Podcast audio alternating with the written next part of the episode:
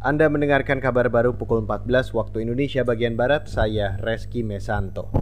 Saudara, kantor Istana Kepresidenan kembali mengganti rapat kenegaraan harian dari tatap muka ke rapat secara virtual. Hal ini menanggapi rencana pemberlakuan pembatasan sosial berskala besar atau PSBB di DKI Jakarta. Kepala Sekretaris Presiden Heru Budi Hartono mengatakan, rapat kenegaraan secara virtual dilakukan untuk menaati peraturan jaga jarak dalam protokol kesehatan. Rapat virtual digelar jika diikuti lebih dari lima kementerian. Sebelumnya, Gubernur DKI Jakarta Anies Baswedan memberlakukan kembali PSBB di Jakarta setelah angka kasus positif di Jakarta dan sekitarnya meningkat drastis. PSBB secara ketat akan dimulai diberlakukan pada 14 September mendatang. Anies mengimbau agar perkantoran ditutup dan rumah makan hanya melayani take away atau dibawa pulang. Sedangkan untuk sektor krusial tetap diperkenankan beroperasi dengan pemberlakuan giliran jadwal kerja.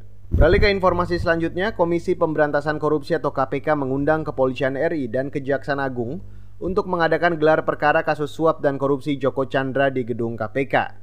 Kasus itu melibatkan sejumlah pihak, termasuk personel Kejaksaan Agung dan perwira polisi.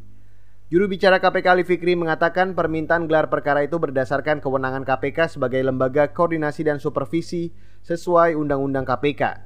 Gelar perkara rencananya digelar Jumat besok. Pelaksanaan eh, pihak Bareskrim Mabes Polri diundang KPK eh, jam 9 pagi, sedangkan eh, pihak Kejaksaan Agung eh, ekspos akan dimulai eh, sekitar jam setengah dua siang.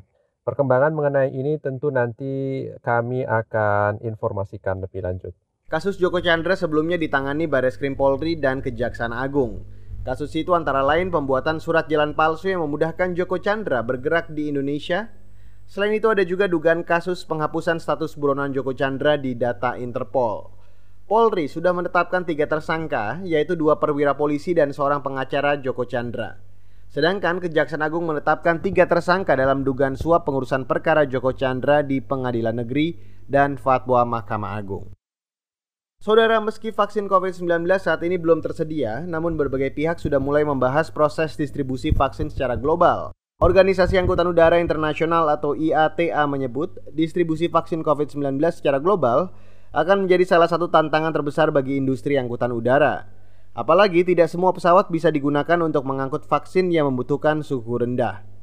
Mengutip BBC, IATA memperkirakan dibutuhkan setidaknya 8.000 pesawat berbadan lebar seperti Boeing 747 untuk mengangkut vaksin ke berbagai penjuru dunia. Saat ini jumlah penduduk dunia mencapai lebih dari 7,5 miliar dan saat ini IATA sudah mulai berkoordinasi dengan maskapai penerbangan, bandara, badan kesehatan hingga perusahaan obat-obatan untuk distribusi vaksin. Demikian kabar baru KBR saya Reski Mesanto.